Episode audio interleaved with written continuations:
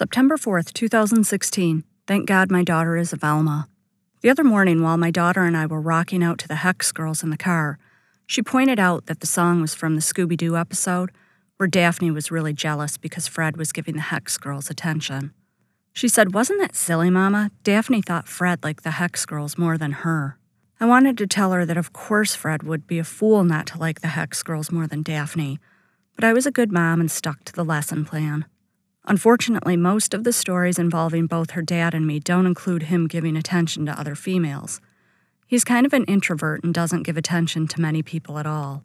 My example was from when her daddy was in a band, and I had to contend with all kinds of women trying to get him out of his pants after seeing him perform.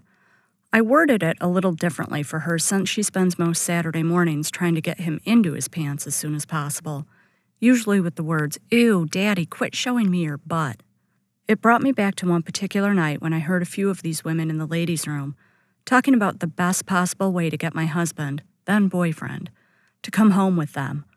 When I watched them approach him 20 minutes later when he was trying to make his way back to the merch booth, I giggled a little bit with a friend watching him squirm his way out of the conversation gracefully.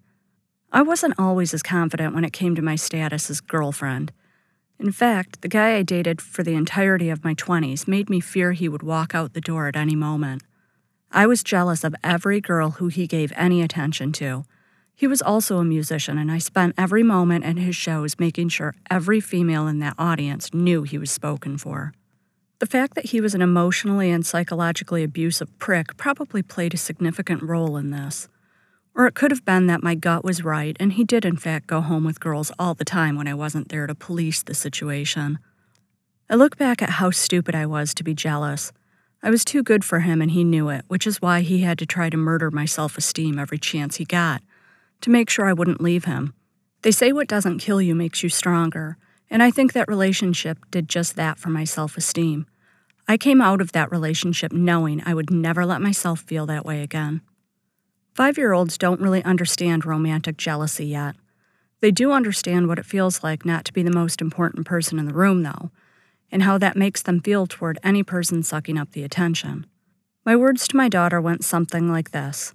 Fred was giving the attention to the Hex Girls because he saw how talented they were, and he wanted to tell them he thought so. That didn't mean that he liked Daphne any less. Fred can't give all of his attention to Daphne all the time. Daphne could have gone over and talked to the Hex Girls with Fred, and she could have made 3 new friends.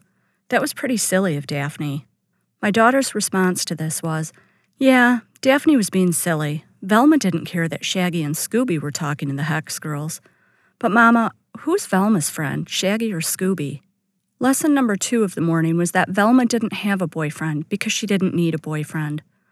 I didn't get into why Scooby would not be a suitable boyfriend for Velma, since he is a dog. We spent the rest of the drive rocking out to the Hex Girls together, with me silently thanking God that my girl is more of a Velma than a Daphne.